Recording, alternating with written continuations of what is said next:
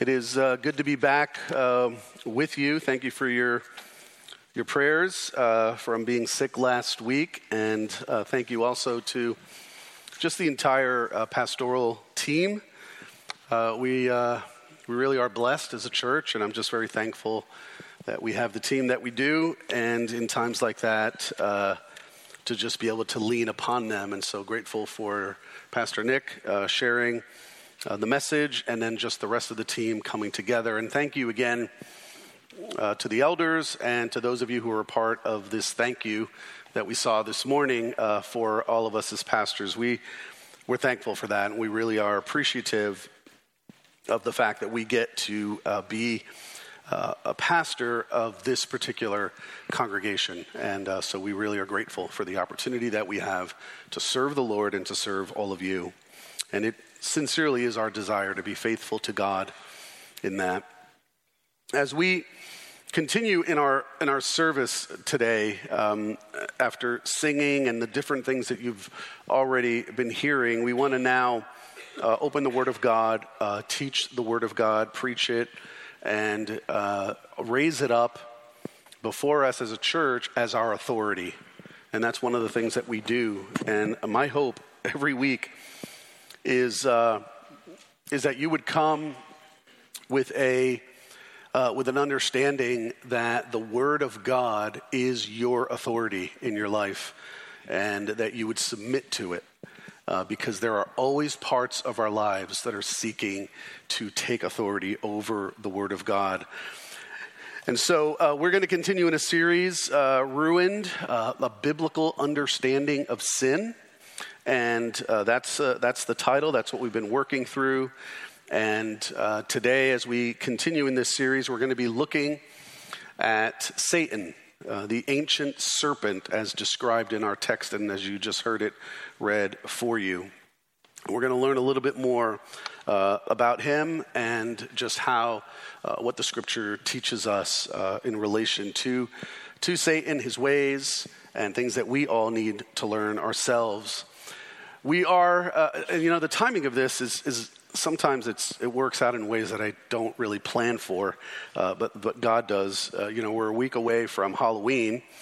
Um, and uh, it's just interesting that here's you know here's what it is that we're talking about. It's it's not my necessarily my favorite day of the year. I think my mom kind of instilled that in, into me and all of us as as kids. It wasn't hers, so she let us know that.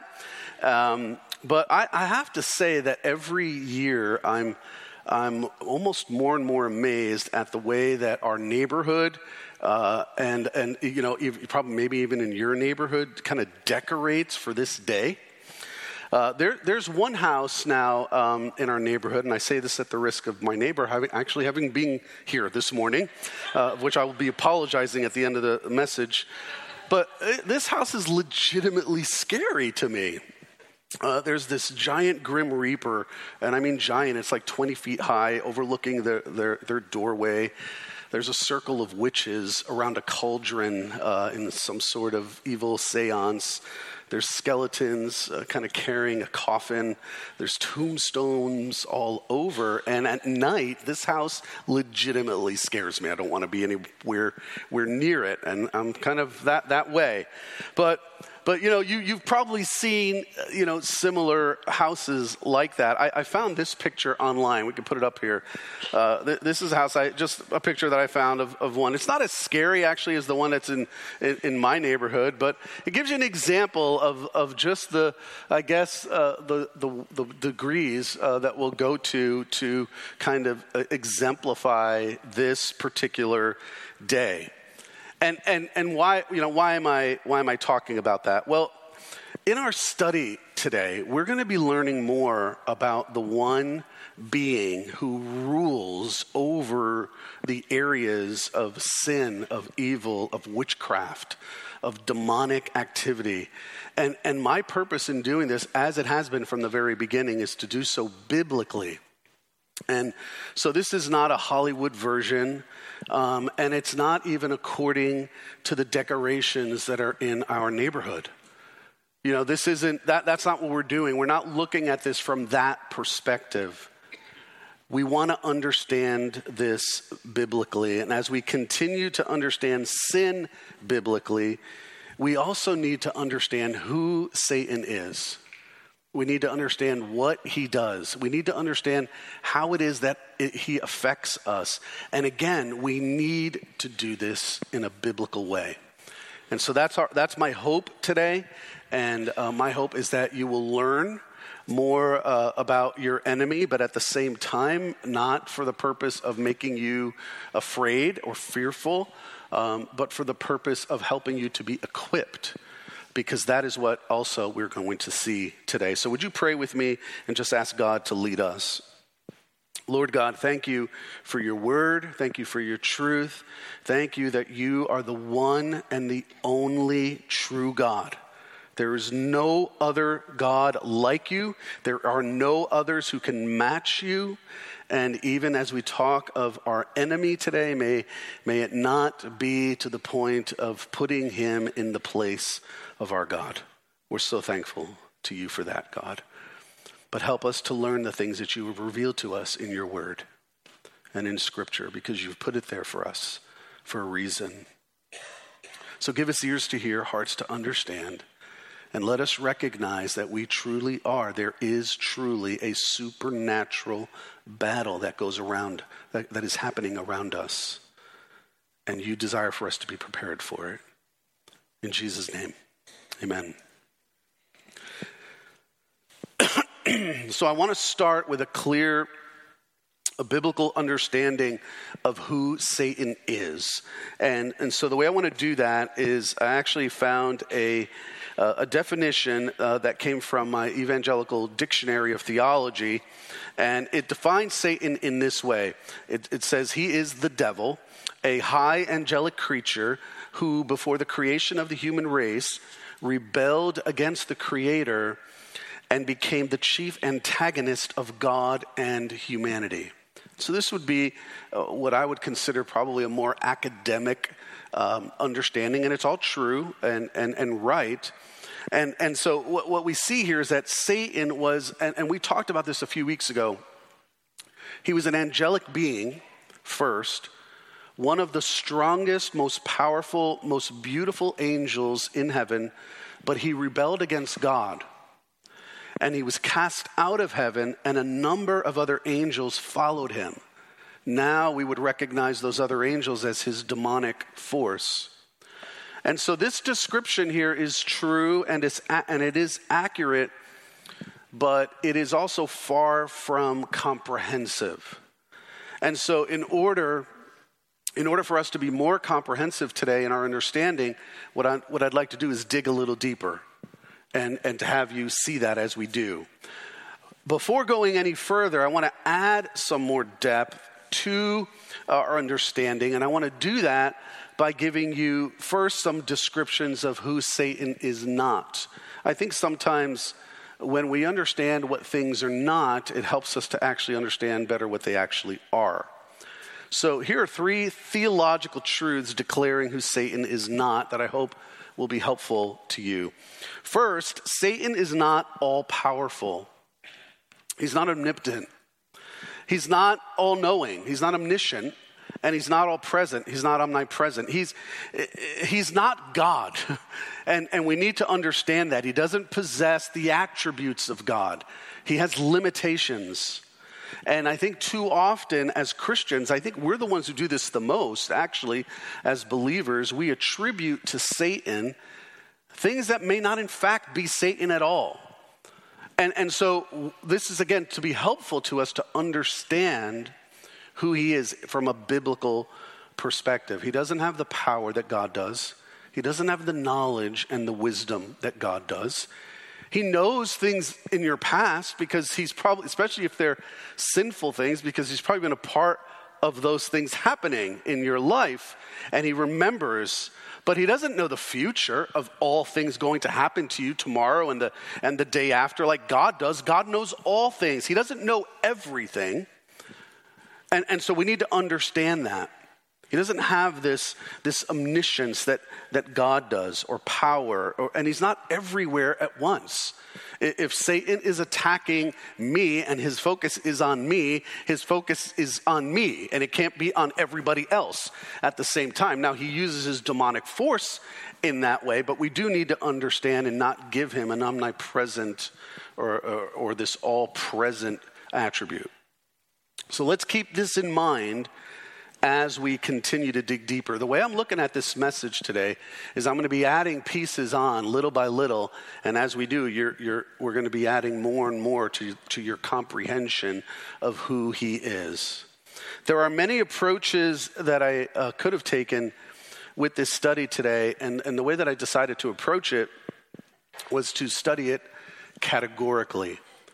And, and so, what we're going to do is we're going to look at five specific categories to understand our enemy better. And we're going to do so using several different texts, but two will be our primary texts uh, 1 Peter 5, 8, and 9, and then the one you heard read this morning, Revelation 12, 7 through 11. They'll be our primary text, but we'll also be looking at a few others as well. So, I want to start actually with 1 Peter 5 8 and 9. So I want to read that. If, you're, if you have your Bibles, you can turn there, uh, and it'll also be on the screen for you.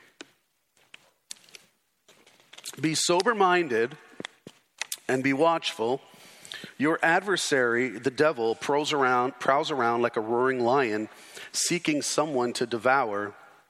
Resist him, firm in your faith, knowing that the same kinds of suffering are being experienced by your brotherhood throughout the world. So, this is the Apostle Peter here writing to the saints living as exiles in Asia Minor, and he's warning them about our, our enemy. And he's giving them some specific warning. And again, I mentioned that the next text is Revelation 12, which again, we just heard uh, read for us. And that, that text speaks of future events. It speaks of events that actually have not yet occurred even as we sit here today, but they will occur. And, and what you need to understand and what I need to understand is that these events will occur as sure as we are here today. We need to believe that. We don't read of these events that are going to happen and hope that they happen. We read of them as prophecy that they will happen. Our faith is in God and in His Word. So, the five categories that we're going to look at today are these we're going to look at his titles, his descriptions, his tactics, his vulnerabilities, and his future. And so, let's start with the titles that are attributed to this creature of evil. We'll start with his titles. Starting again with Revelation 12, we see in Revelation 12 9 that he is called the devil and he is called Satan. We see that in verse 9. And the word devil comes from the word diabolos. It means slanderer, defamer, false accuser. And 1 Peter 5 8 also uses that same term as a title, the devil. Satan is a Hebrew word, and that means adversary. So this devil, Satan, is our adversary.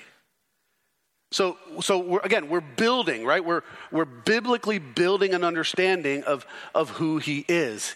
He is adversarial towards us and towards God.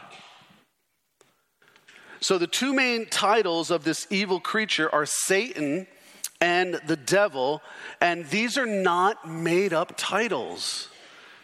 This is, this is where I think we've got to be careful. He's, he is a very real evil being that seeks to bring evil upon each one of us. This is, this is not something fake that we're talking about. He's real. And the evil that he brings is real. And, and he is not to be confused with fake decorations on a lawn. And I think sometimes that can happen to us. We can, we can, we can almost make it like, like it's make believe. And, and, in, and in so doing, we're, we're not being prepared as we should. And then we're not going to be able to battle sin as we should.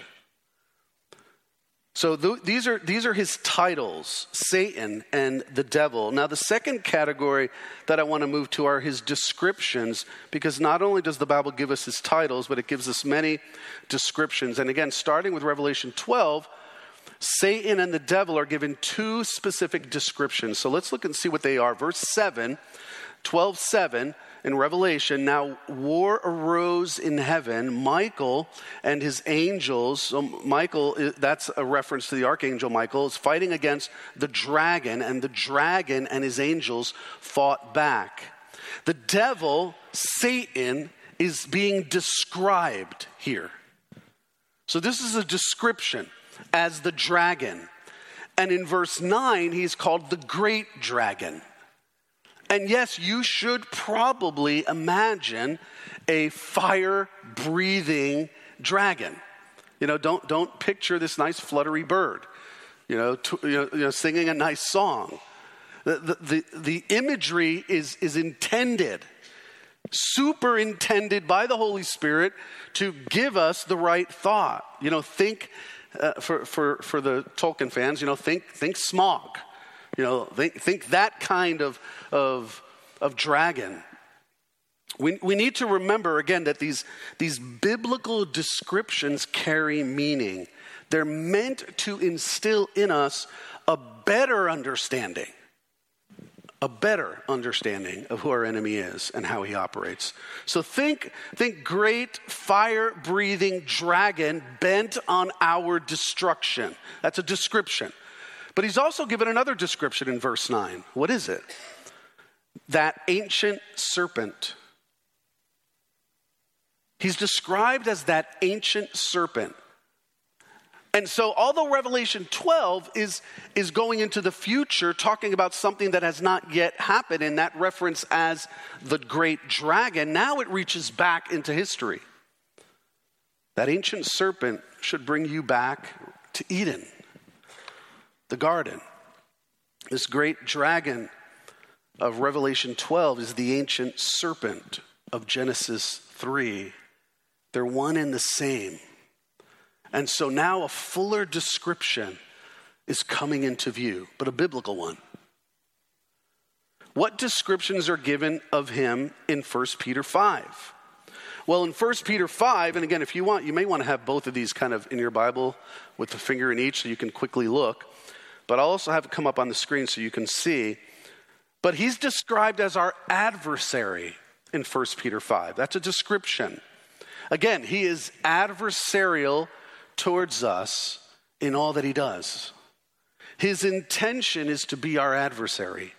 So God is described as for us, right? If God is for us, who can be against us?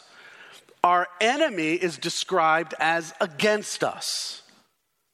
So even when he offers you what you want, he doesn't offer it to you because he is for you. He offers it to you because he's against you. We've got to remember that. He is our adversary. And this is again what is being described here. He's also described as a roaring lion in 1 Peter 5.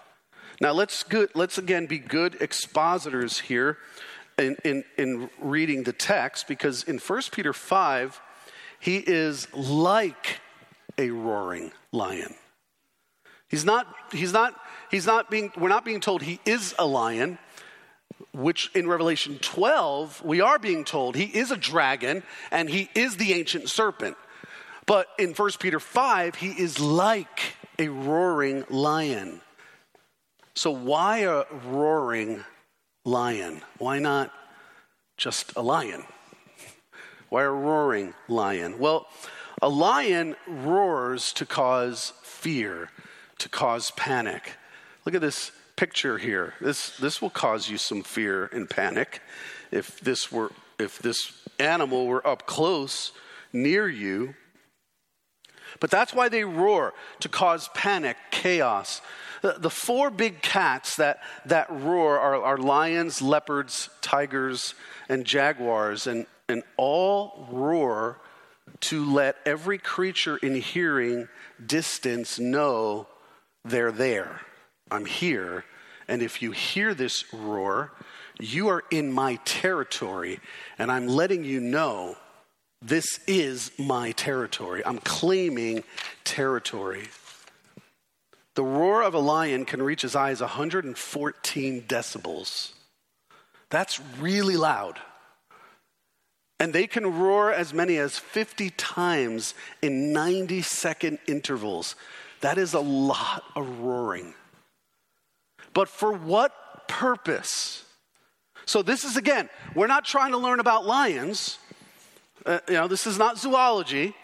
This, this is about our enemy, but the description is meant to help us learn about him.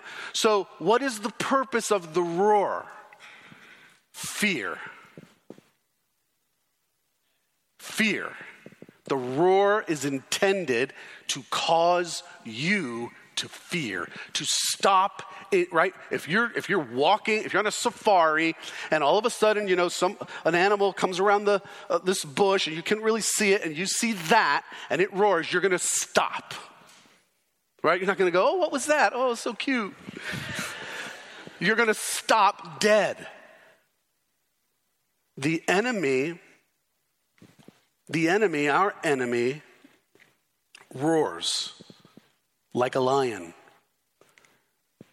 And when a lion roars, it is telling its enemy to flee, to run, to give up territory or else. And this adversary of ours, he's like a roaring lion. He roars to cause fear. 1 John 3 8 tells us a little bit more, and some other passages tell us a little bit more about this adversary. He's not just a roaring lion, he's more, much more. 1 John 3 8 says that he's been sinning from the beginning. Another description. These are descriptions. It's, we're getting a fuller understanding here. John 8 44 tells us that he has nothing to do with truth. No truth being in him. No truth. None empty of truth, the identifying mark of our enemy is a lack of truth. That should say something to us about our value for truth as Christians. 2 Corinthians 11:44 describes him as an angel of light. Because sometimes this lion that roars can come as a purring kitten but his intention remains the same. He's against you. Ephesians 2 2 describes him as the prince of the power of the air. Matthew 13, Jesus described him as the evil one. And so, again, as we continue here biblically, we're getting a much fuller understanding and description of our enemy. Now, what about his tactics? Let's look now at this third category of tactics. Again, as described in Scripture. And again, staying with our two main texts, what are his tactics? Keep, keep this in mind, and this will this should make sense to you because of what we've talked about over the past several weeks. All of his tactics are aimed at your sinful desires which is why you must be active in seeking to have them killed in you. His tactics expose expose your indwelling sin. That's what he's trying to do. So this is why we, we this is why we talked about and where we started where we started. So why we didn't start with the, the enemy and the and the devil as if that's our main issue. We, we have we have to deal with things because there's things he's specifically seeking to do. One, of the things that you have to realize, and I think we get this wrong a lot with with Satan and even uh, the enemy in the world, is we look at Satan like he is trying to bring sin into us, when in reality, what he's really trying to do is bring sin out of us. That's already there. That's, that's not being dealt with, and he's going to pull it out, and he's going to bring it out as he, as he does what he does, and we're going to see a little bit more about these tactics. So, again, looking at 1 Peter 5, we see that he prowls. He is a prowler. Again, this is connected to his lion description. He prowls like a lion, he lurks, he is watching. And when you are a prowler and you lurk, you're mo- sometimes you're out of sight. You're not necessarily looking to be seen. You're out of sight, but he's looking for his opportunity to pounce. When are you weakest? When are you most susceptible? When, are, when is your guard not up? When are you frustrated? When are you aggravated? When are you, when are you angry? Because he's going to bring some things in your life and then he is going to pounce. That is what he is waiting for. He's a prowler. He also, again, roars, as I mentioned earlier. This is one of his tactics. This is the more in your face tactic, the roaring. And again, it is one that is defined, designed to, to bring fear into your life. I, I can tell you this if fear and anxiety are difficulties for you, you can be sure that Satan is roaring in your life. He's roaring and he is seeking for you to respond with fear and despair. He wants you to run, he wants you to hide, and he wants you to give up ground. He wants you to think you're alone, that there's no one to help you, and that you are his prey. He roars, but what else? That's not all that Peter tells us. He devours. He doesn't just prowl, he doesn't just roar, he devours. He has an end game in mind, and it is your destruction. It is our destruction. That's just First Peter. What does Revelation 12 tell us about his tactics? Well, we see in verse 9 that he is the deceiver of the whole world in Revelation 12. He is a deceiver. This is his primary tactic. His primary tactic is deception. And he is so good at it that the entire world is deceived, is what we see here in Revelation 12. He is a deceiver. But then we also see in verse 10 that he's an accuser. He hurls accusations against the saints, and he brings those accusations before God, seeking to make us seem unworthy of God and of the salvation that God has granted to us. And maybe this is a tactic that he uses on you. He tries to label you with an identity, but it's an accusatory identity. It's not an identity that's rooted in Christ. It's an identity that is rooted in your sin. It's an identity that's rooted in your shame. It's an identity that's rooted in your past. It's an identity that's rooted in something you struggle with. And these accusations can be powerful weapons in his hands and he uses these accusations to make us believe that we are someone that we're not. Right? Isn't that what he does? He's like, I'm going to try to make you believe that you're someone that you actually aren't, but I can make you believe that you are through these accusations. When we believe an accusation of Satan against us, I want to put this here on the screen for you to see so it sinks in for you.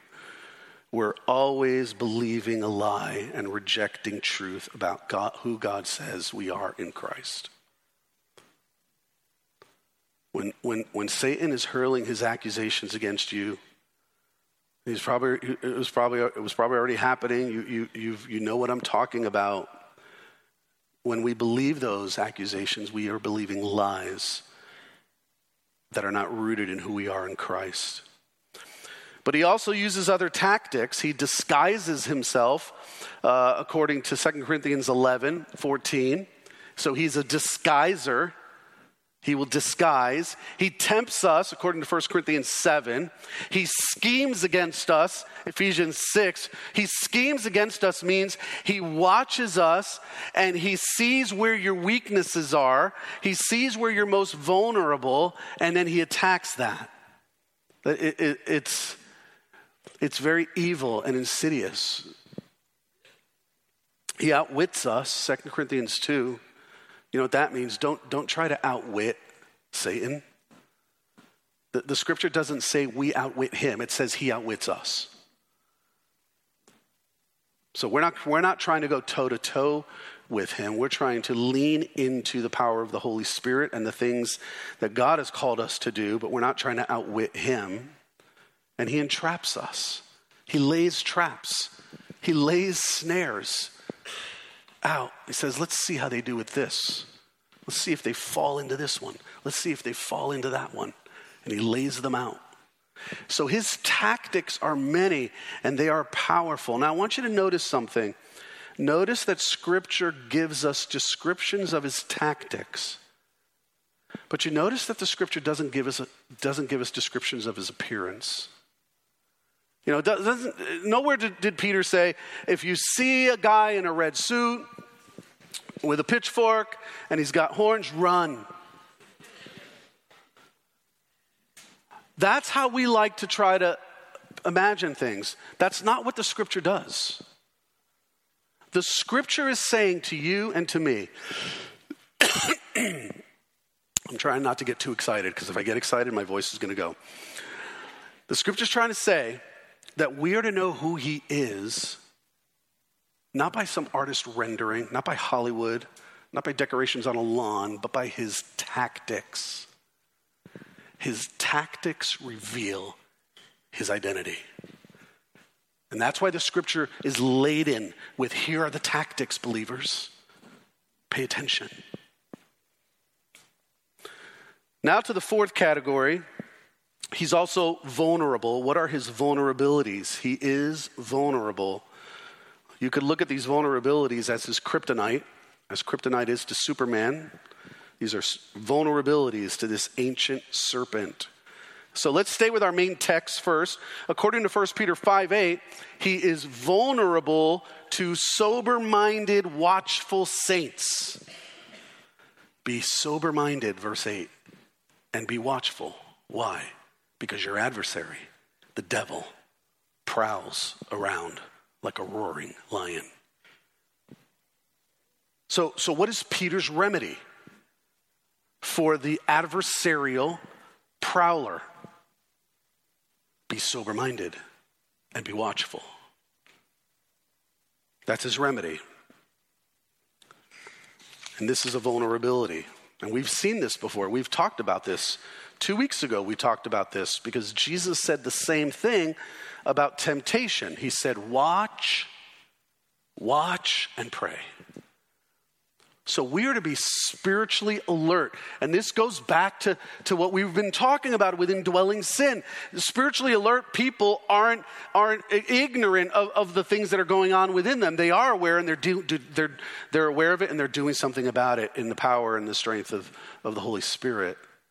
So we're spiritually alert, we're vigilant against sin, we're watchful, we're, we're, we avoid spiritual laziness.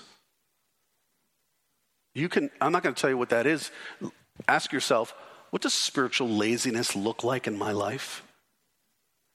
And, and when you list some things, do something about it because that's not being watchful, which means you are prey. Spiritual drowsiness, even. You know, it can't be tolerated. Mental intoxication, things that we do to kind of just, I don't want to think about anything. I, I just kind of want my mind to go blank and numb. And, and you know, we, there's a lot of that talk in the culture today, but that is not sober mindedness. Think about it. You are sober minded, not mentally intoxicated with something else. This is, this is what we are called to be in response to our enemy. What else is he vulnerable to? 1 Peter 5 9, resist him firm in your faith, knowing that the same kinds of suffering are being experienced by your brotherhood throughout the world. He is vulnerable to holy resistance both 1 Peter 5 9 and James 4 7 tell us the same thing. He can be resisted. Yes, amen. We need to remember that. He is vulnerable to spirit filled resistance. Not, not fleshly, I'm gonna, uh, you know, not, Satan's not gonna win today. You know, I've been doing my push ups and whatever. Like, you're not gonna fight him that way. You're, it, you, you need to be spiritually prepared. He's also vulnerable to saints who stand firm in their faith. Saints of God who believe and trust that what God says, what God offers is true and right, and what Satan offers is a lie. It's deceitful. Firm in your faith means that when the enemy roars, when circumstances go bad, when the things that you're praying for don't happen, and the things that you pray to actually happen don't happen, you don't go, well, that's it. I, am done. I don't, I, my, my faith is, is shot. That's, that's, that's not being firm in your, in your faith. That's allowing circumstances to determine what, what your faith is like. No, your faith is in God and what God has said and who He is and what He has revealed. And those circumstances don't determine what you believe. You actually view those circumstances through the lens now of who God is. So we need to be firm in our faith. What about Revelation 12? What is he vulnerable to according to Revelation 12? He's vulnerable, according to Revelation 12, to saints washed in the blood of the Lamb. Why is he vulnerable to that? Because the blood of the Lamb is what cleanses us of what? Sin. This is what it comes back to. A saint, a biblical understanding of a saint, is someone who's been washed and cleansed by the blood of the Lamb, and they're not seeking ways to sin, they're seeking ways to have sin killed in them by the blood of the Lamb. I've been saved by the blood of the Lamb.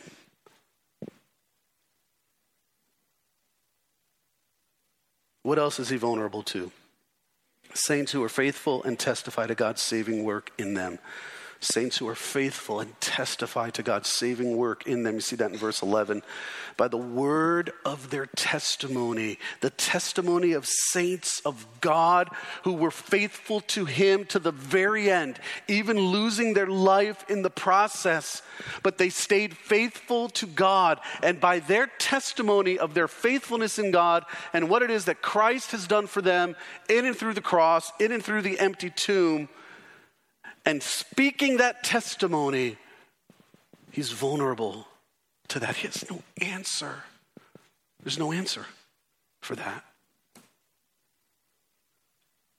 So, saints washed in the blood of the Lamb, saints who are faithful and testify to God's saving work in them.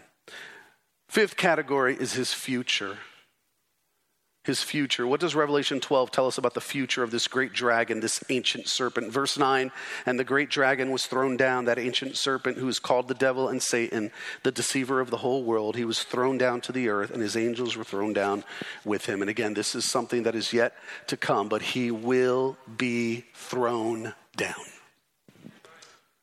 In fact, John tells us this three times in that verse, and then he tells us again in verse 10. This devil, the adversary, will be thrown down, and God will be doing the throwing. And the ancient serpent will be getting thrown. This is what, this is what the text tells us. He also, he will be conquered. Verse 11, and they have conquered him by the blood of the Lamb and by the word of their testimony, for they loved not their lives even unto death. These are the saints of God that persevered and were faithful to the end. Again, as I mentioned earlier, even through the destruction of the end of the age, as there's reference to that in Revelation 12. The future of this great dragon, this ancient serpent, is a future of being conquered. Conquered by the blood of the Lamb the conquering holy blood of Jesus. Revelation 20 tells us of another throwing down in Revelation 20:10 and the devil who had deceived them was thrown into the lake of fire and sulfur where the beast and the false prophet were and they will be tormented day and night forever and ever. This is his guaranteed future. This, this is re- referring to after the 1,000 year millennial reign of Christ. He will be thrown down forever. His guaranteed future is to be thrown into the lake of fire and uh, fire and sulfur where he and his legions will be tormented day and night forever. Again, what you need to believe to be firm in your faith is that this is a guaranteed future for him. So, yes, our enemy is strong, he is powerful, he has titles like Satan, the devil. He's described as our adversary, the evil one. He has tactics that we need to be aware of. He prowls, he roars, he devours, he deceives, he accuses, he schemes, he outwits, he tempts, he entraps, but those tactics are aimed at your weaknesses, the sin that so easily entangles you. But he is vulnerable to the saints that are sober minded and watchful, to saints that know what it means to be washed in the blood of the Lamb. So, my encouragement to you today is this remember that he is a defeated enemy and that he can be resisted. Stand firm in your faith. The faith, when I say in your faith, I mean the faith that you have in your God and what it is that your God has done for you. I'm not, I'm not saying it's, it's, it's you that you're, that you're trusting, it's in what God has done for you and in who your God is. But remember, he's a defeated enemy, and his tactics can be resisted. When he tempts you, which again we've seen from the scripture, he tempts, all he can offer you is temporary. Why? Well, because his future is known. He, he knows that he's, he's conquered.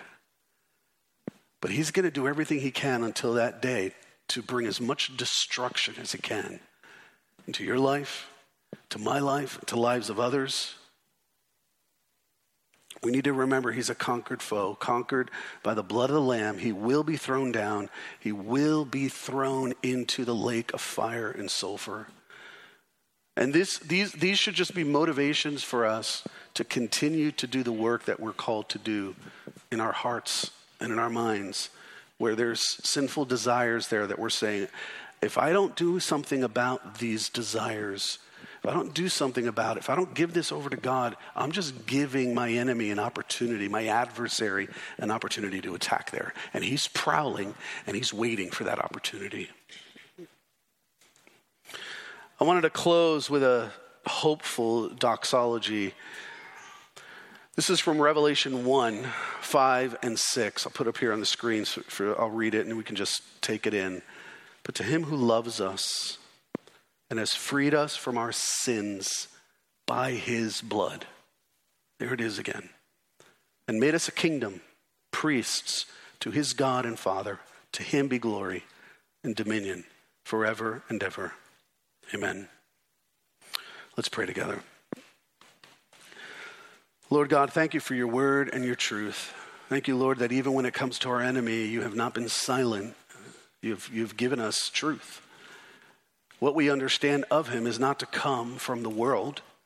It's not to come from Hollywood versions or whatever some uh, artist would think or whatever anybody would think, but from what God has revealed in his word. And we have a very powerful, wise, and smart enemy that knows how to exploit our weaknesses. Help us, Lord, to resist him, to stand firm in our faith. Help us to be sober minded and watchful as you've called us to be. And thank you, Lord Jesus, for the fact that we are washed by the blood of the Lamb. and help us to understand what that means. Saints of God, who are now saints because they have been washed, recognize that their lives are not are no longer to be lived in submission to sin. But Lord, help us to continue to do the work that we need to, to have sin killed in us, that mortifying work. We thank you again for your word and your truth. We give you the praise and the glory that we serve a victorious, overcoming God. In Jesus' name, amen.